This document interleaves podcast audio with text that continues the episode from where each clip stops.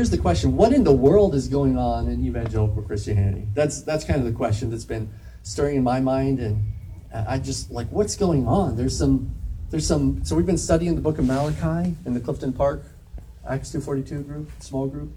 Bible study group. So we've been studying that, and there's just some some really strong similarities. And we talked about this a little bit there, but it needed to get teased out a little bit more. And so we're just going to take a look at that for a second. Um, so we'll go ahead and open in prayer here. Heavenly Father, we come to you and we just um, thank you uh, for this time together. Lord, we ask that you would um, just lead us and teach us and guide us. You would open our eyes of understanding um, that we could know you better, we could follow you more closely, Lord Jesus. Uh, please anoint this time, anoint this message, bless this time, O oh Lord. Help your servant, please. I need so much help. So please, Lord, come and help. And we thank you in Jesus' name, amen. and so, what in the world is going on in evangelical Christianity? So, um, it just seems like there's some things that are maybe you know kind of recent events that, that, that kind of throwing people into a little bit of a tailspin. And what we're starting to see is just the standard evangelical Christianity that's happened starting to make a you know make a departure from one another. We're starting you know from like two like a split. We're starting to starting to see that. Um, so a couple examples of this. Beth Moore. Um, recently, she revised her one of her books, a ten year old book. It's called Praying God's Word, and so she deleted a paragraph that singled out um, same-sex sin as particularly satanic. So she she deleted that. She got rid of that paragraph. And then there was somewhere else that she um, you know, pointed to a scripture, 1 Corinthians 6, um, that calls out that specifically. And so she deleted that. She replaced it with another scripture that doesn't call that out as sin. Um, so in 2009, a decade ago, she wrote in the book that God's been showing me some things about sexual strongholds and then cited promiscuity, pornography, homosexuality as undermining the sanctifying work of Christ. But now she's deleted that passage from the electronic version of her book. Um, they call homosexual, homosexuality another deadly assault on the evil one in our society, or of the evil one in our society. And um, she, she deleted a statement that said, God indeed can deliver you. And deleted another statement that said, complete transformation is possible because God's word says so and because I've witnessed it with my own eyes. So Beth Moore got rid of all that, all gone. She doesn't want to hold to that any, any longer. And so some concerned, you know, female teachers, got Bible teachers, sent a letter to her that said, um, "We'd like to ask you: Do you believe homosexuality is inherently sinful? Do you believe the practice of it is is compatible with holy Christian living?" And then a couple other questions similar to that. And Beth Moore hasn't responded. Isn't that interesting? She's got the ear of millions, probably tens of millions of Christians, and she won't say what 1 Corinthians 6 says. So what that's called is teaching the word of God partially, but not, not the complete. So Paul said, I've not shunned to declare to you the whole counsel of God. So Beth Moore. Number two, Lauren Daigle. In an interview on the Ellen DeGeneres show, um, they asked, is homosexuality a sin? Um, Daigle replies, I can't honestly answer that. I have too many people that I love that are homosexuals. Then she went on to explain that since she's not God, she can't say one way or another whether it's sin. Instead, people should just read the Bible for themselves and find out. Okay, I get it. She's young. She's really not that experienced, you know, in the faith. And she's on this big platform, and she's afraid the platform is going to go away if she says what the Bible says. Um, but I don't know. I think that if we're asking her to give the position for Christianity, there's a problem with that. Um, or if she feels like it's okay to give the position for Christianity, there's a problem with that too. Number three, Chick fil A. So Chick Fil A cut donations to three groups that um, that are anti-LGBT groups, right? Groups that are aligned with 1 Corinthians 6. Salvation Army, Fellowship of Christian Athletes, and another one, Paul Anderson Youth Home. And instead, they initiated donations to LGBT-friendly, um, you know, groups who who march in LGBT parades in New York and so. So Chick Fil A, isn't that interesting? I thought they were like stalwarts, and there's, we're starting to see separation there too. The next one, Carrie Underwood. and so, her she so she said two years ago, our church is gay friendly. Above, above all, God wants us to love others. It's not about setting rules and everyone has to be like me. No, we're all different. That's what makes us special. We have to love each other and get along with each other. It's not up to me to judge anybody. Um, the prominent megachurch decided a few years ago to jettison historic biblical positions on marriage, homosexuality, and lesbianism. It fully supports the LGBTQ lifestyle and welcomes their full participation in every aspect of the church, including leadership. You see, are you are you seeing the little like these are the little threads, and there's going to be a fissure here that happens. I don't know how how long it'll take. Um, and so somebody, a, blogger said, the problem with tolerance is that when we accept people for who they want to be, we neglect the person that Jesus made them to be. Like we're we're empowering people to be in a broken state. We're we're saying not only can you be in that broken state, but I'm going to support you to be broken. And so we're and so we're seeing these. So that's just some examples, and I'm sure we could go and dig up some more, you know, mega churches that are going in that direction. And so it's like the world's upside down right now. To, to a lot of people, it's a, it's a time when evil and wickedness don't seem don't seem to be judged, you know. And by the way, we are supposed to judge. Um, we're supposed to judge those within the church. Um, and if you don't believe me, take a look at the sermon. Um, do not judge except when you're supposed to judge. We preached here about two months ago.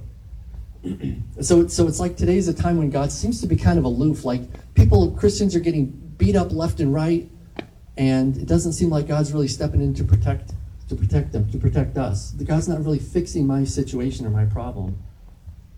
It's a time when religious people are religious in name only, but not in lifestyle.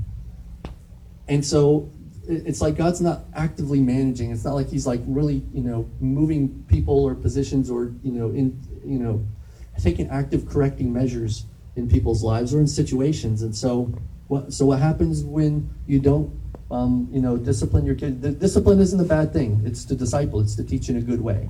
The world uses it in a wrong, you know, connotation, but it's to teach the kids the way they're supposed to live. That's what discipline is. It's it's it's not bad. It's good. Um, but anyway, and so what happens when you don't teach your kids the right way to live? They end up just doing whatever they want, right? There's there's no rules. Why follow any any, any rules? And so that's kind of like what we're seeing is God's not stepping in and judging, you know, those churches for that or or, or, anything. And so evil is just increasing. And so in in in, in Malachi three, um, it's like God shows, you know, Malachi shows shows what's going on there, and it's and it's it's the same kind of thing. Um, it's and he says in three five, it's because they do not fear me, says the Lord of hosts. But those who feared the Lord, it says in verse in chapter four, I'm sorry, in in, three sixteen. Then those who feared the Lord spoke to one another, and the Lord listened and heard them. So a book of remembrance was written before him for those who fear the Lord and who esteem his name. They shall be mine, says the Lord, on the day that I make them my jewels. And I will spare them as a man spares his only son who serves him. Then you will, and then at that time you shall again discern between the righteous and the wicked, between the one who serves God, the one who does not serve him. And so what's going on right now is you've got people. So Christianity is this big melting pot, and different people have different agendas. And what it really comes down to is if a person is harboring a sin in their heart that God's clearly, you know, made it known that He wants it to be changed, um, then we then that person starts going into blindness, and then God gives them time to come out of it. He keeps calling to repentance, but if they don't, then they start getting getting getting blinded to the things of God, and then they start with this departure over here. But for those who feared the Lord, life back then with Malachi was constantly painful right? They were seeing the wicked be blessed. That's what it looked like. The people who were doing all the wrong, all the evil, were getting promoted. You know, we're, we're the wealthy ones, we're the ones, you know, in, in positions of power. And if you're walking in that kind of a society and you're living the, the right way, then you're going to get squashed. You're going to get trampled. And on top of that, because you're living the right way, then that paints a target on your own back. And so not only do you get, you know, trampled by, you know, the big cows of Bashan coming along to come along to, to squash anybody in their way, but then they start taking aim at you too. All that because God wasn't like actively managing his people. So why was God not actively managing his people then? Why is he not like actively managing his people today? so I'll tell you why. This is this is the thing that I was hearing. Um, this is a this is one of those times where God is letting things increase. It's kind of like the time in Noah's day. where people did whatever they wanted to do. Noah was living righteously, and the rest of the world wasn't. And God let them. He gave them over to their own, own devices. Why? because He's testing the hearts of people. He's testing the hearts of you. He's testing the heart of me. He's testing the hearts of, you know, Beth Moore. He's testing the hearts of whoever.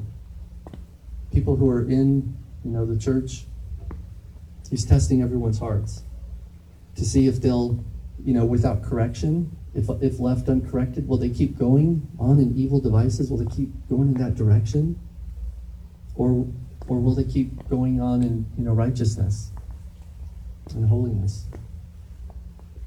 2 Timothy 3:15 Yes, and all who desire to live godly in Christ Jesus will suffer persecution. That's what happens in a time like today. But evil men and impostors will grow worse and worse, deceiving and being deceived. So the consequences of deceiving somebody else is that you yourself get deceived. By, by choosing to willfully deceive somebody else, you yourself are, are, are, are guaranteed to be deceived after that.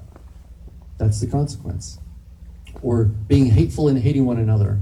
And so I'll, I'll, I'll just, I'll just give you an example. Telling others that you have reached a, a level of Christian maturity to where you're perfect and there's no um, possible sin that you could partake of, well, that's deception. You're just you're intentionally deceiving other people, so you will be deceived yourself. And when, and when you do that, you're going to go deeper and deeper into into deception, into deceit. First John says that that person's a liar and the truth is not in them. And it doesn't matter how much scripture you can quote if your lifestyle doesn't match it. But there are some people whose hearts have this conviction, a certain stubborn conviction to live a holy life before the Lord. And to, and to stand and remain unbending from this wind of change that's coming along in, in, in Christianity today, that we're seeing, you know, some prominent people going in that direction. And so there's people who have this stubborn conviction to stand strong, to not go in that direction. Why? Because that wind that's blowing in that direction, that wind is the wind that separates the chaff from the wheat. That's the Lord, that's the Lord's winnowing fan. So picture this. The wind is the prevailing order of the day, right? It's it's the way the news media, everybody articulates, you know, what right and wrong is, not necessarily in the church, but out in the news media, or just in media in general. The lifestyle that's deemed acceptable to society. That's the wind. And when the wind blows on the church, some in the church are going to go in the way of the wind. They're going to buckle and go in that direction. And some in the church are going to stay steadfast and be unbending to the wind. That's exactly how the wheat and chaff are separated. So, how, so, so this is what it looks like. They've got this big fan going. So they've got all this big pile of wheat that was plucked and thrown into a big pile.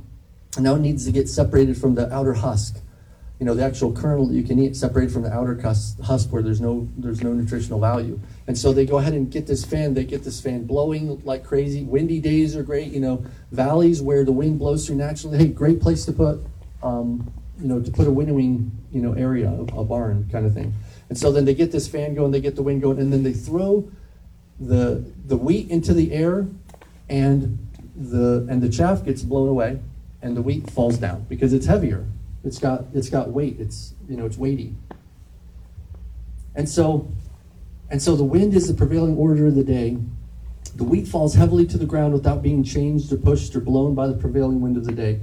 Matthew 3:12. His talking about Jesus. His winnowing fan is in his hand, and he will thoroughly clean out his threshing floor and gather his wheat into the barn.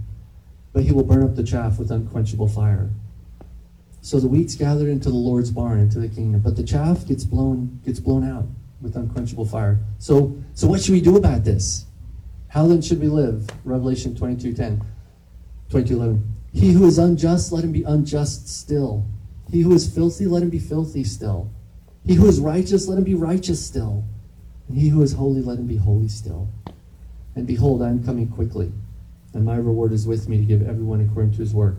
So what's that about? Unjust is participating in sin and, and, and you know, like knowingly, not eliminating. God puts his finger on something in your life, he wants you to fix it. And by not fixing it, that's participating in sin, that makes a person filthy. But on the flip side, when you observe God's divine laws, then that's called righteousness. And that the result of righteousness is you are holy. You're you know sanctified. That's the result of God's observing of observing God's divine law. So how do you be righteous still? How do you be holy still? So first glance it seems like you like like you can you can turn away from righteousness and turn to wickedness, but really what the verse says is it says it says the opposite. It says you're going to be whatever you already are. Let him who is unjust let him be unjust still. Let him who is filthy let him be filthy still. Let him who is righteous be righteous still. Let him who is holy be holy still. It's saying there's not changes that are that are going to be happening. But what if you decide you're not in the place where you want to be? What if you, there's things in your life that are keeping you from being, you know, righteous and holy? Well, now's the chance that you can fix that. Now's the chance where you can get to where you want to be. Because when the wind's blowing, then the chaff is going to get blown away. And if you don't have the weight of being grounded in righteous, holy lifestyle, then you will be blown away with the wind. So this is a time where hidden sins, things that you know are not pleasing to God, but you're participating in them anyway, it's a time to deal with those. Um, so cut off known sin. Uh, James 4 7. Therefore, to him who knows to do good and does not do it, to him it's a, to him it is sin. Grace covers sins you've turned away from and sins you don't know about. It does not cover sins that you're participating in, you know, choosing willingly. It's grace isn't for that. Why? Because you can't be headed towards Jesus Christ and away from Jesus Christ at the same time. So if my life looks like this, I'm not following Jesus. I'm only in Christ when I do this, when I turn back around this way. Now I'm in Christ. As long as I'm following Him, I'm in Christ. But when I choose to participate in sin and I'm not following Christ, I'm not in Christ anymore.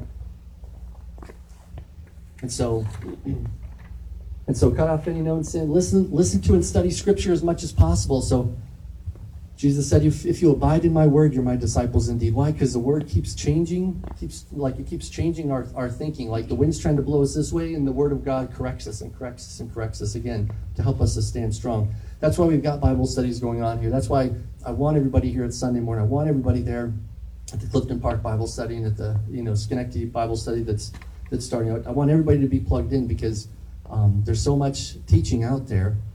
And just to get teaching on the radio, hey, you have no idea what sin is in those people's lives. No clue whatsoever. No clue. It won't be till 20 years probably when a Bill Hybels thing comes out that you finally realize, oh, that stuff he's been saying, I probably shouldn't have been listening to. And so for here, um, this is what I do. I I don't listen to other people. I listen to the Word of God. I go and I stand in His presence until I can hear Him, and then that's then that's what I then that's what I teach. That's what I preach. And I want the same commitment for you because to just to just say something that you heard on the radio or heard on heard on a podcast, that's not hearing from the Lord. That's being a parrot. Each church has their own message and their own messenger in the book of Revelation 2 and 3. Each church has. So, what happened in the book of Revelation? Y'all know those seven churches. Um, there's a message for each church. What would happen if you mixed up messages? What happened if the church that's undergoing persecution, you changed the message and said, and sent the message to them saying, um, you know, you're you're lukewarm and you're a problem, and God's going to come along and judge you. Would that be a great message to give to the church that's undergoing persecution and holding strong? No, it wouldn't. And what if you gave the message that's to the church that's you know practicing all this sin and you know sexual sin? What if you gave the message to that church that said, "You're doing great, living for God. We're so proud of you." Would that be would that be a good message to get? No, it wouldn't. And so the stuff that you hear on the radio is for some other church in some other place. It's not for Arise Church. Because if you bring that stuff here, then how do you know what people are struggling with? Like maybe there's maybe there's people who are trying so hard to break free from sin, but you bring in a grace grace message, and all of a sudden they fall back into it because you just gave them the okay. You just keep on doing what you're doing. Grace grace. No, no, no. God's trying to break that sin from them. And how do you know? Well, you don't know. That's my point. That's why I don't bring in garbage from the radio. It might, there, there's some good stuff there. There's some garbage there too. And unless you're really discerning, you don't know which one's which. That's why we don't bring bring the word here from somewhere else. We listen to the Lord for ourselves. And then last one, um, be a doer of the word. Be a doer, not a hearer. If you're so James 122, be doers of the word, not hearers only, deceiving your own selves. There's so many people who are listening to the word, but they're not doing it. God's trying to apply it to their hearts and their lives, and they reject it. And so they're really they think, oh, I'm nobody knows. Well, maybe nobody does know, but God knows. And they're just, just deceiving themselves. And it's going to catch up. They're going to get blown away with the chaff. The word of God works effectively in those who believe. That's 1 Thessalonians 2:13. So if you're a believer, then hearing the word of God will cause you to make changes in your life.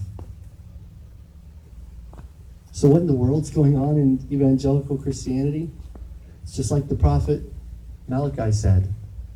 We, you know, we just like him live in an upside down world where it looks like God's, you know, blessing, giving promotion to the people who are living in ungodly ways, and we're scratching our head and saying, "I don't understand it." We're trying to live a holy life. We're trying to live God's way, just like Jesus taught. But God seems aloof. Why isn't He coming and judging this? Why isn't He helping me in my situation? Why isn't He strengthening me? And it's so painful to the wheat because you've got a target on your back. And people shoot at the target with vicious words and hateful speech. And God isn't stepping in to answer your problems as quickly as you want. Or maybe it seems like God's not there at all. But understand the reason why is because God's allowing time to separate the wheat and the chaff.